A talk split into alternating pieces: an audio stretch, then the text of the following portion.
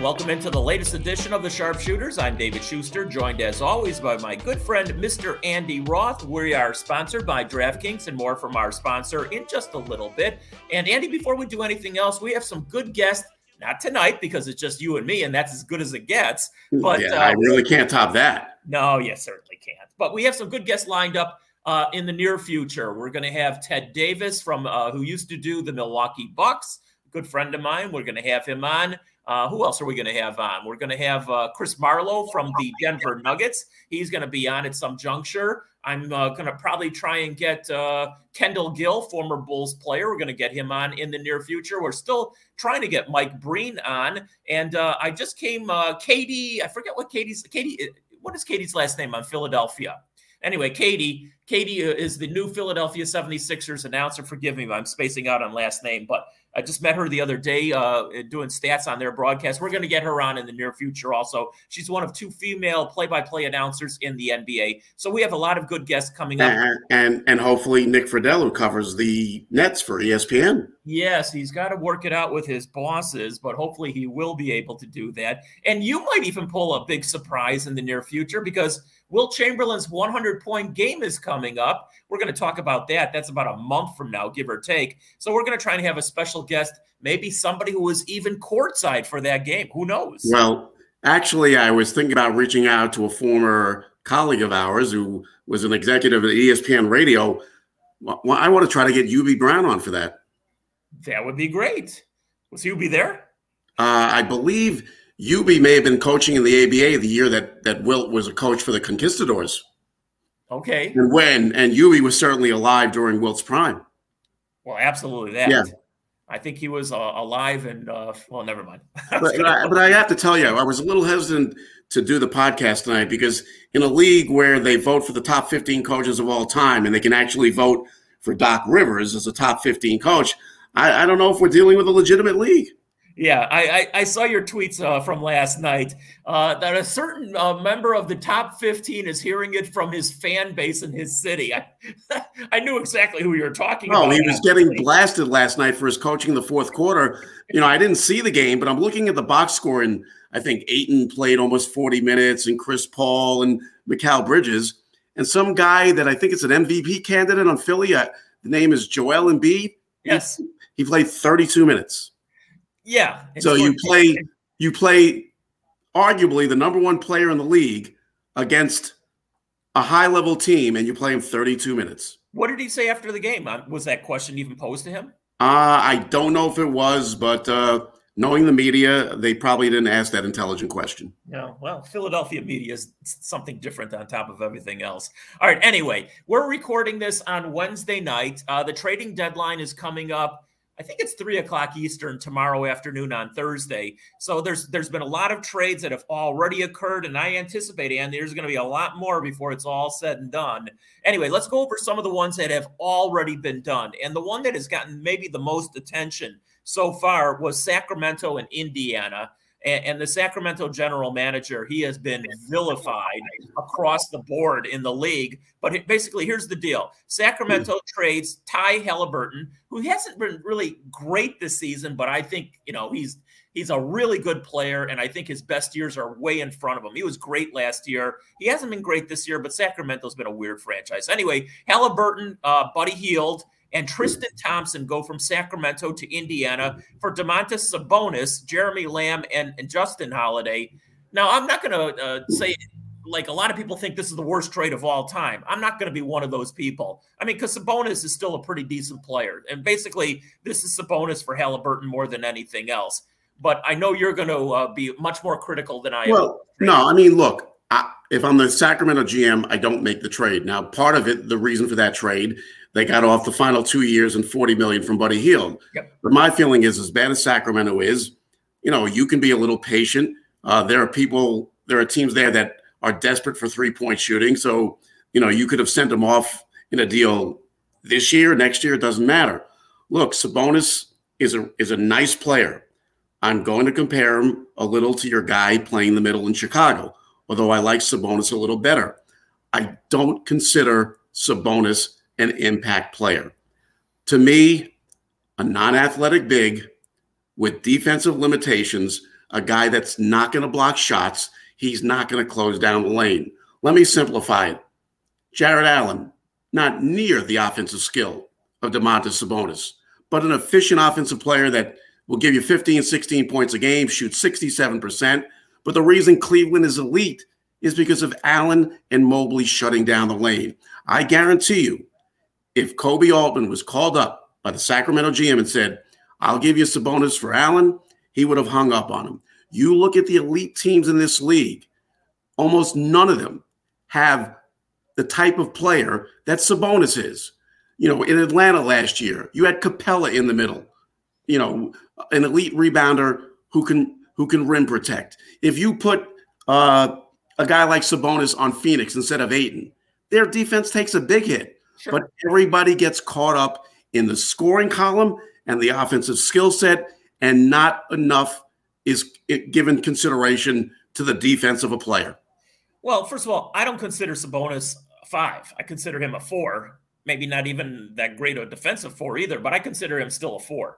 Um, you know, if he if he's if he's paired up, I guess for the right terminology, with somebody who's strong defensively in the middle, and I don't think uh, in in Sacramento that's going to happen at all.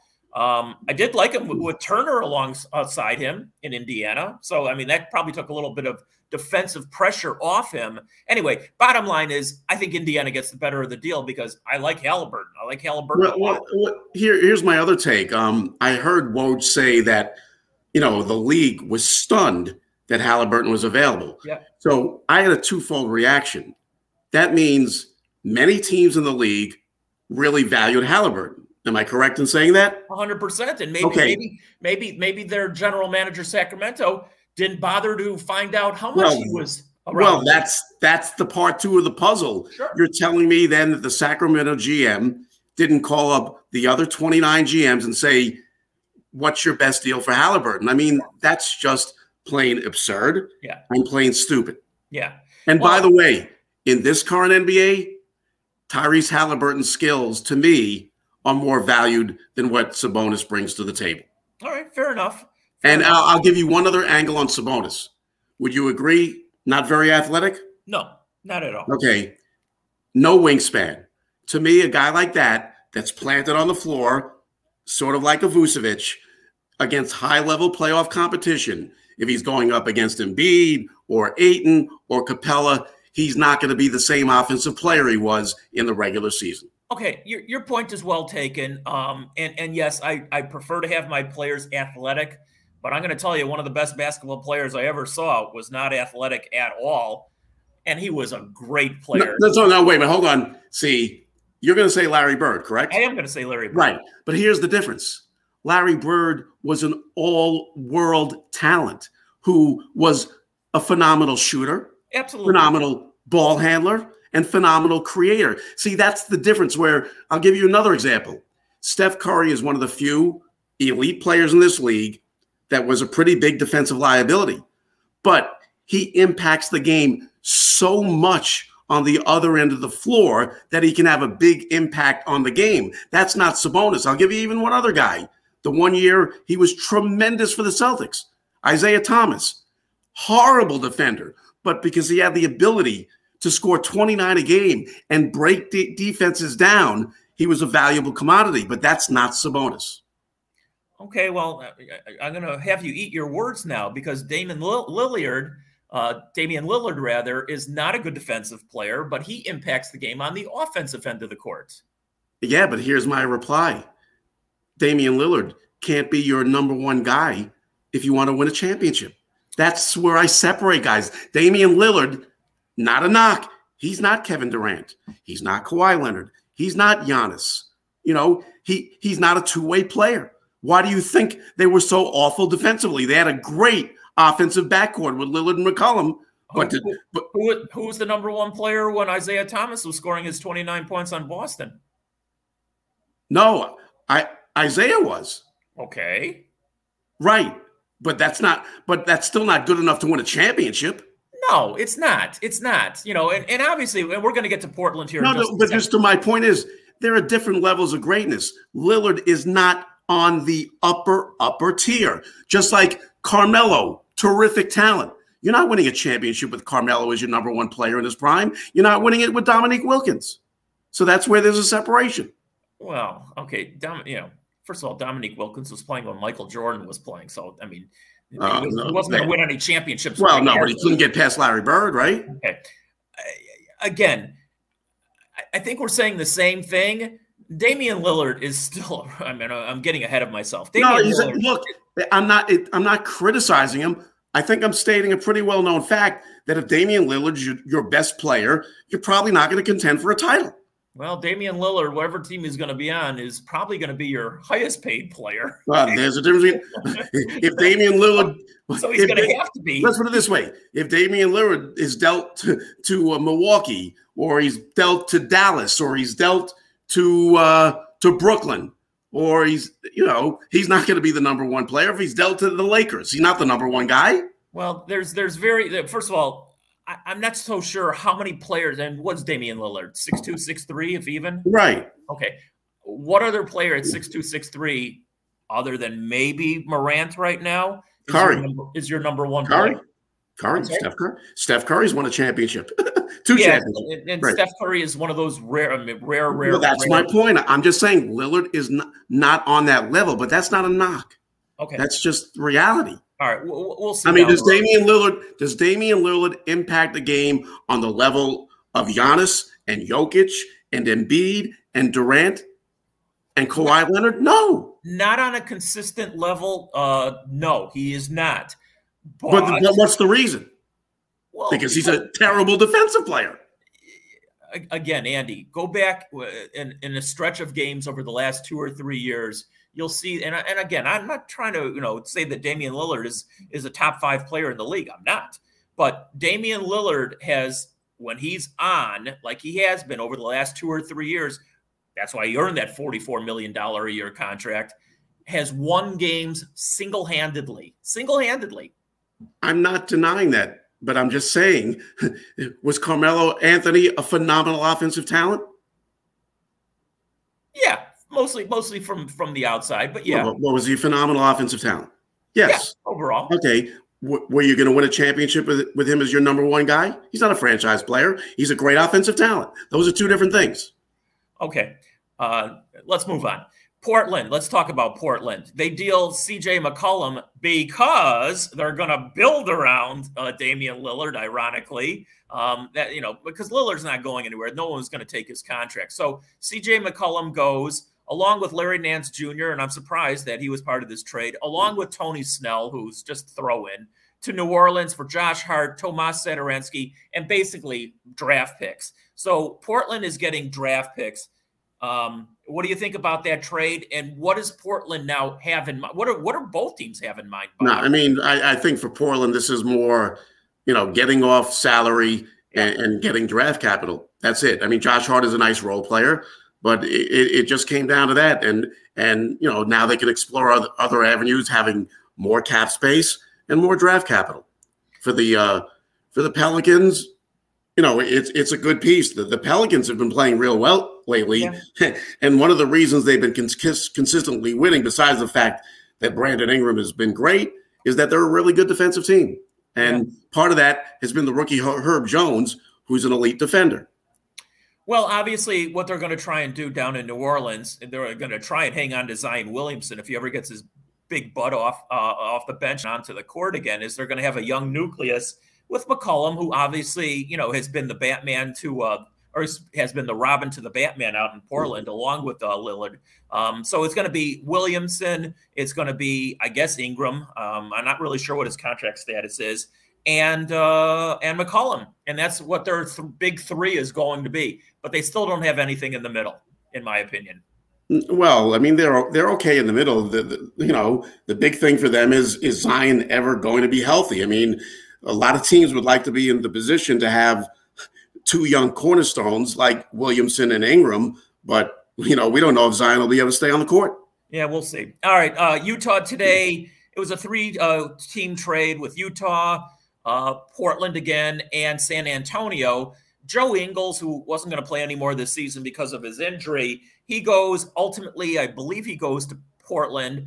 Um, let's see what here. Satoransky, who's just It's so weird when guys get traded and then they get traded again instantly. It's like, you know, don't even bother unpacking your suitcase. Um, but really, what's going on here is well, who, who's the under Kyle Alexander Walker? They yeah, needed. He goes to Utah. They, yeah, I mean, I haven't seen him that play that much. You know, he's a, he's a young player with some potential, and they they needed to fortify their bench with Ingles going down, and that's why they made the deal. I mean, Ingles knew he was going.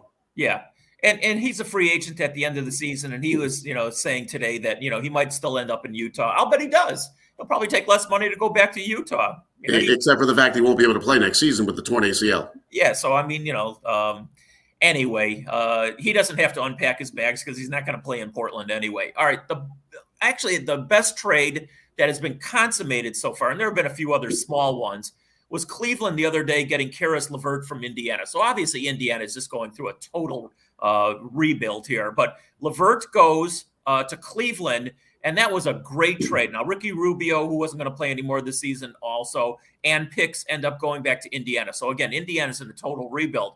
But LeVert gives another scoring option to Cleveland. And they we've talked about this. You know, you talk about Allen and you talk about Mobley and, and even Markkanen to a lesser degree. And Kevin Love, who I still think will be six man of the year. We'll talk about that in a little bit Ooh. also. I like Cleveland. How could you not? This team is not only becoming talent laden, but mm. they play the game the right way. They're they're a defensive monster. Uh, as I've said before, look, they lose Sexton, they don't miss a beat. They lose Rubio, who was really great for them, orchestrated the offense, could run pick and roll with Mobley and Allen um, on alley oops, and they basically didn't miss a beat. They've basically, for several weeks now, and after Markkanen going down, they had one high level offensive player in Garland, but could continue to compete because they're elite defensively, because Mobley and Allen completely shut down the paint.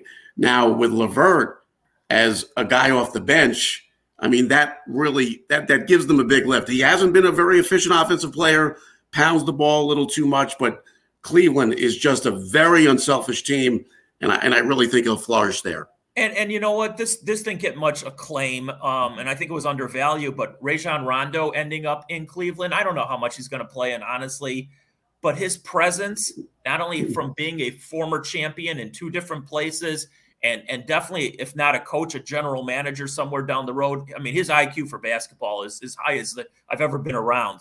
I think that was a really good pickup, also. No, I agree, and and you can't underestimate the IQ. Again, a guy that can run pick and roll with Allen and Mobley as rim runners. You know, he can still defend. And you know what? A high IQ, a lot of times, is better than a talented basketball player with a low IQ. 100%. All right, before we move on, a word from our sponsor and the moment we've been waiting for since September is finally here. In honor of the big game, DraftKings Sportsbook, an official sports betting partner of Super Bowl 56, is giving new customers 56 to 1 odds on either team. Bet just $5 and get 280 in free bets if your team wins. DraftKings Sportsbook is now live in New York meaning you can bet from almost a third of the country. If Sportsbook isn't in your state yet, play DraftKings Daily Fantasy Football Contest for Super Bowl 56. New customers can get a free shot at a $1 million top prize with their first deposit. So, download the DraftKings Sportsbook app now, use promo code TBPN, and get 56 to 1 odds on either team. Bet just $5 and get 280 in free bets if your team wins. That's promo code TBPN at DraftKings Sportsbook, an official sports betting partner of Super Bowl 56. Minimum age and location requirements vary by jurisdiction. See DraftKings.com slash sportsbook for full list of requirements and state-specific responsible gaming resources. Void where prohibited. Gambling problem? Call 1-800-GAMBLER. In Tennessee, call or text the Tennessee Red Line. That's 1-800-889-9789. In Connecticut, the number is 888-789-7777 or visit ccpg.org slash chat. And finally, in New York, call 877-8 H-O-P-E-N-Y or text H-O-P-E-N-Y to the following number 467-369. By right, the way, yes. by the way, Garland first came back off a back injury, 27 points on 12 of 15 from the floor. Allen and Mobley combined for 26 rebounds, and they hold the Spurs to 92. Again, I really like the direct. I wouldn't be surprised if Cleveland makes it, depending on what their matchup is, and it might not even depend on that. They might make it to the Eastern Conference Finals. I would not be surprised. No, I mean, look, if you play Elite D, you're in every game. You know, the the lack of experience maybe for a guy like Mobley, um, and maybe even to an extent a Markkanen, you know, might matter, but um, yeah, they're, they're hell to deal with. And, you know, I really believe maybe by next season, they are really true title contenders. Absolutely. All right. So we talked about the trades that have already occurred. By this time tomorrow, again, we're recording this on Wednesday night. The deadline will have passed. I'll bet you there's probably a half a dozen more trades. So let's just talk about some of the possibilities, some that are a little far fetched. Uh, James Harden, I don't believe is going to Philadelphia tomorrow. I wouldn't doubt if he ends up there next season, but I don't think Brooklyn, being in the position that they are, is going to trade him because right now they're decimated and not winning. But James Harden, I think, ultimately will end up in Philadelphia next season. Andy, what do you think? You know, with all this chatter, it's hard to really decipher what's going to happen tomorrow. I do know that, you know, I've watched most of his games this year you know, the hamstring continues to be an issue. He's not been the elite player we've seen the last five years. And I think it's a quite a big gamble to sign a guy that's going to be 33 with his physical issues, you know, to a four-year, $200 million contract. If I'm Daryl Morey, I wouldn't do it. I might not either. I mean, it, doesn't Embiid already have a long-term ridiculous contract also? I mean, how do no, you, No, he does, but you know, Morey loves him. Um, you know, and I just have to question the guy that, you know, left Houston the way he did. Then if he comes to Brooklyn and, and leaves after two years.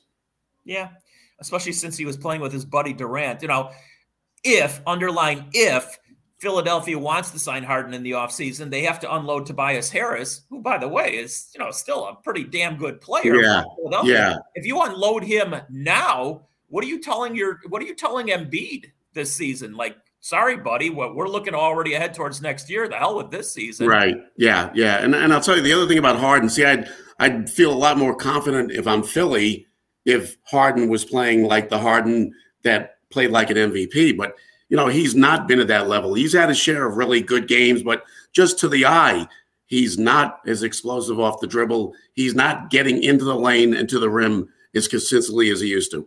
All right, let's talk about the team in your backyard. That's the New York Knicks, who, by the way, right now are outside looking. Wait a minute. Wait a minute. Why are you torturing me? We, we have to because, talk about the Knicks? Because I like doing that. Oh, okay. I mean, right now, basketball in New York is not very good between the Knicks and the Nets, who haven't won since when? Uh, Christmas? well, I, I, I, I, can sum up the Knicks situation in two words if you like. Uh, you, you can cuss. Go ahead. No, I mean, well, we told it. They're screwed. Yeah, they I mean, are. No, but, no. It's, it, it's, interesting because I went on the on the rumor sites today, and their name is all. They're, they're, the Knicks are all over the rumors, and that's really interesting in itself. I see that Julius Randle supposedly is being offered to hmm. teams, including like maybe Sacramento. I see the Knicks are interested in I don't know why Goran Dragic. I mean, going back ten years in the past. I also see. I mean, I might like this one, and I'll bet Thibodeau would too Jalen Brunson maybe being in a Knicks uniform? Do any of those make any sense to you? I, I don't think Brunson is dealt uh, midseason. Uh, Dallas would not do that to themselves. I think Brunson, you know, could sign next season with the Knicks. He'll certainly be a target.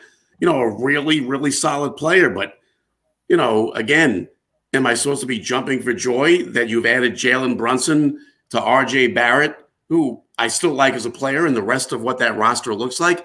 I mean, when you look at some the young teams in this league, what do Knick fans have to be excited about? I'm excited if I root for Memphis, if I root for Cleveland. Look at even Boston that has struggled, but they've got a base of Jaylen Brown and Jayson Tatum. Even the, the Pelicans, who we talked about, if Zion comes back, they've got Zion and Ingram. The Knicks have nothing but RJ Barrett. Yeah, and I saw I saw Fournier's name also being in the rumors. I mean, the Knicks are all over uh, rumors. I'll be surprised if the Knicks don't do something tomorrow. And then I saw also that even though they picked up Cam Reddish from Atlanta a week or two ago, has he gotten into a game yet? By the way, he he has played sparingly. I mean, it, to me, it's ridiculous to not you know look and see what you have. It's it's crazy, and you know what? It, I mean, I would make every tr- effort to trade Randle, and I would make every effort to get rid of Fournier and his contract. Okay, well, and and uh, I asked about Reddish because supposedly Thibodeau was not behind that trade at all, and I know him. If he doesn't like a player that was acquired, he will not play him. By the way, because he's as stubborn as a coach has ever been. And, so, and, well, don't, and to me, if if that's the case, don't you think that's a bad situation where the coach and the GM are not on the same page? Oh, you know, nobody's really nobody's really talked about that in length. Yeah, that, well, that is the case. That's not good. No, you would know better than I would, but I think the Knicks have been dysfunctional no matter who's the coach, who's the general manager, because they, the one constant has been the owner, by the way. So they're, no, that's look, they had one chance to turn around their franchise in 2002 and they blew it. Yeah. Oh, you don't know why, right? Tell me why. Well, that's when I interviewed with Scott Mills and Steve Oh, Layden. you would have been, you could have been Tom Thibodeau's uh, boss. well, I, I, I made the joke. Maybe you saw it on Twitter I, I had mentioned that if I interviewed with them separately, but uh, I said if there was a 10 year old in the room, Mills and Layden would have been the th- number three basketball mind in the room. Let me ask you a question. If you were the, an executive vice president, general manager, whatever the title you want to have, and you wanted to hire a coach, who would you hire as a coach right now? Both, both, both an established one uh, and even an up and coming one. Uh, my number one guy would be Steve Kerr and possibly number two would be Monty Williams. I, I, you know, I've talked about well, both styles, you know, are the way you're supposed to play basketball. And to me, the motion offense that the Warriors run, that's the way to play ball. As I've said, if I'm playing pickup ball the why, and i I'm constantly having to chase guys over screens and backdoor cuts, that's the hardest offense to play and creates the easiest looks. And even when Curry's not out on the floor, they're all cutting and moving. Do you like Erik Spoelstra? No, uh, love Spoelstra. Okay. I mean, as we talked uh, with Tommy Tig last week on the Miami Heat Radio Network, okay. Butler and Adebayo go down, and they don't miss a beat. By the way, Spoelstra, correct me if I'm wrong, wasn't he one of the top 15 coaches named? Yeah, that was deserving. Yeah, yeah, yeah. But they, they they screwed up leaving out Alex Hannum, and Bill Sharman. Correct. They, and know, they majorly screwed up by including Doc Rivers. Yeah. Was there anybody else on that 15 list? You know, I, I don't have it in front of me that you thought, well, what, are the, what are they doing here? No, the, uh, everything else was reasonable. Yeah. Okay, fair enough. Yeah. Um, let's talk about the Eastern Conference. It, I mean, I've, I don't know if at this juncture of the season, we're about 60, 65% of the season done already, where the top five teams are separated as of right this minute, two and a half games. I mean, Miami is just barely in front of Milwaukee and Chicago. Cleveland is right there. Philadelphia in fifth place, two and a half games out. It's going to be really, really interesting. The final, you know, couple months of or more of this season, the seeding and the bunching for it. And I'll tell you what, and we talked about this before. The Bulls who have had a pretty good season, but I don't think they're title contenders. They could easily go out in the first round if they match up against certain teams. They match up against Toronto or Cleveland or or Philadelphia. I think they're curtains right off the bat. What about Milwaukee and Miami? All of them. yeah, I mean, yeah, I, I think the teams that are you know outside of you know Brooklyn when they have KD, Harden, well, we think and and Kyrie, but I think the two best rosters suited for high level playoff basketball would be Milwaukee and Miami. And Milwaukee now with that pressure off their back of having won a title, you know, could be a little more dangerous. And don't forget, they may get Brook Lopez back. And really, Bobby Portis has not gotten enough props. He's really playing out of his mind. And you now add Lopez to the mix. That's that's a tough team to beat. Listen, when Bobby Portis was here, and first of all, you won't find many more players more intense than Bobby Portis on the basketball court. You can tell it in his eyes. His eyes are like, you know, saucers, yep. if you yep. will. And, you know, if he's got his out and his final season here in Chicago, he started hitting threes.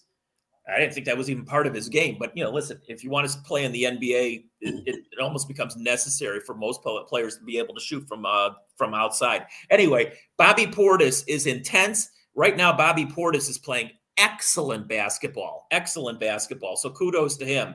Um, one player who's not playing and is going to have surgery and is out for the rest of the year. It's pretty interesting. Bradley Beal. Bradley Beal also makes a boatload of money. I don't think Washington's ever going to be able to get rid of him, trade him. He's a top talent, obviously, but I think he's one of those guys who's going to get his money and never, maybe ever see sniff a championship for sure, or yeah. even really make any kind of run in the playoffs. Yeah, I, I, mean, I believe he's a free agent at the end of the season. I, I, I mean, to me, if I'm Washington um, at this stage of his career and with their roster, uh, I would look to do a sign and trade and get some value for him. I'm not so sure he's a free agent. I, I, I thought he was. Maybe you can look that up uh, as we're doing this here. All right, I'll check it out. I, I, thought he's got a long term contract, but I could be wrong about that. Me... Go ahead. You can look that up. We'll start talking about the West uh, while you're looking that yeah, up. sure. Right now, Phoenix, you know, is playing great basketball. They came here and, and really destroyed the Bulls, but the Bulls are under under uh, undermanned right now. They're just missing a lot of players. Um, but Phoenix then went into Philadelphia. It's the game that you were talking about also, and, and they took apart uh, the Sixers also. So Golden State, even though they're still playing well, Golden State's three games behind Phoenix. Memphis, which is probably having its best season ever, and they're like 15 games over 500, but they're still seven games out in the Western Conference. Then you go all the way down, and LeBron can always bitch about the play-in, but but right now that's his only entree into the postseason is as a play-in team because the Lakers are ninth and the Lakers were, I guess, as full strength as you can be against Milwaukee in last night's game. And Giannis just tore them to pieces. Well, the problem with LA, they can't stop people. You know, if they would have scored 125 points last night, they still would have lost the game. You know, you know, uh, awful defensive teams are not title contenders. It just doesn't go hand in hand. And by the way, Bradley Beal has a player option for next season, which I'm sure he'll opt out of. Well, player option for how much? 36 million. He has the chance to sign a, a four year, whatever, 160 million dollar deal. Yeah. He's gonna he's gonna want to lock up the money. He's gonna get the offers. Yeah, I guess I guess maybe you're right about yeah. that. All right, so is Bradley Beal your number one player on the team? No, definitely not. Okay. No. No. So Bradley Bradley Beal's going to get 40 million dollars to not be the number one player on a team. Does that make any sense? Well, but teams are desperate for really good talent. He's a very good talent. You know how this league works. Wait, wait a minute. I mean, Doug McDermott can get 14 million a year. Joe Harris can get 18 million a year. You know, uh, yeah, there's obviously. oh, let's let's let's remember the famous Timothy Mozgov four-year, sixty-four million dollar deal. You know, the first most ridiculous contract I remember. You remember Jon Koncak? Yeah, sure. SMU, and he, mostly with Atlanta and the NBA. Oh, you mean an unathletic big? Yeah, well, yeah. one of one of many. Anyway, uh, he signed a contract. What was it? Uh, Ten years for twenty million or something like that. It was two million dollars back then, and I thought, oh my god, where where are these things going? You know, that was one of the first contracts that I thought was this is fucking ridiculous because he wasn't that good a player. He was a seven feet tall. That's all he was. Look, you know, in professional sports, it's great uh, you don't have to be a high level performer to be a multimillionaire. You know, I think everybody in the NBA is a multimillionaire. You know, I mean, look at look at the again, look at the contracts from last offseason. Duncan Robinson, five years, ninety. McDermott, three years, forty-two. The great Evan Fournier, the turnstile defender, four years, seventy-three million. And as I talked to you earlier, uh, one of the the better free agents, um, actually really got lowballed. He, he didn't realize it, maybe, but Alex Caruso is better than all those three players I named, and he got four years, 37. Yeah. Why? Because Alex Caruso, not a great three point shooter, but he can play defense and hustle his ass off, but that's not valuable in this league. Well, the Lakers are certainly regretting that one. Mm-hmm and they're also regretting uh, going after Westbrook and not signing, uh, going after DeRozan. So those are two major mistakes. Yeah, that's yep. why. That's why. Uh, what, what's his name? Uh, oh gosh, their GM, uh, Terblinka. Rob Pelinka. Yeah, Rob Pelinka. you know, he might be gone very shortly, also, along with their head coach. Um, all right, let's wrap this one up with some of the awards as of right now. You and I talk about this almost on a daily basis. The yeah. MVP right now is a two man race uh, in both our estimations. You think Jokic is in the lead. I think Embiid is. Well, no, no. I actually think I think Jokic is deserving to be ranked number one, but I believe you know the vote was taken today. It would be Embiid. Embiid, uh, what he's got going in his favor is that Jokic won it last year, Correct. and prior to that, Giannis won it two years in a row. The voters Correct. like to go in a new route.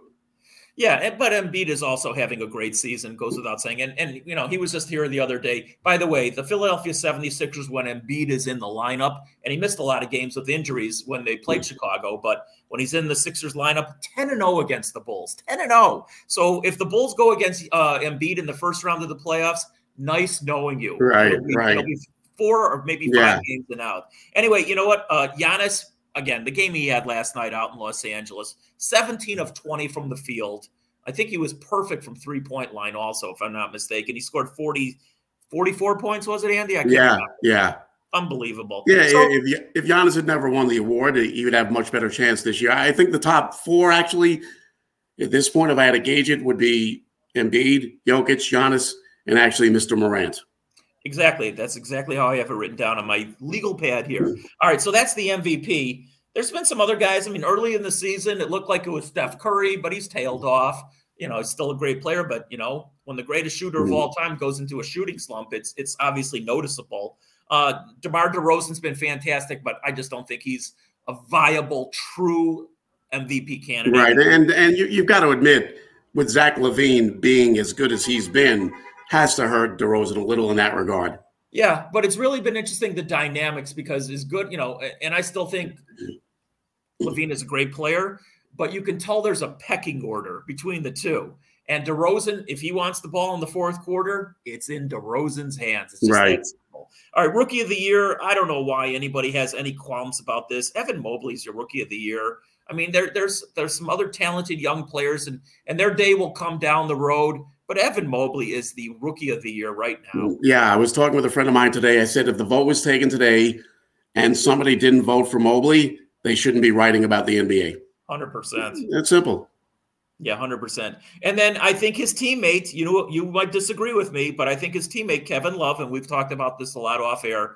Kevin Love, right now, I think is your sixth man of the year for a couple of reasons. And, and we, we, again, we've talked about this. First of all, he's having a really good year. It goes without saying but he's also adapted to a role that probably he didn't like initially over the last couple of years, but like a duck to water, he's adapted to it. And he has been a major cog in Cleveland being where they are. So, yeah, I know there's some other ones, Tyler Herro and a few others that, you know, you'll will get some recognition. But I think Kevin Love, and also Kevin Love is pretty good with the media. And I never under underwrite that because right. I know how the media works.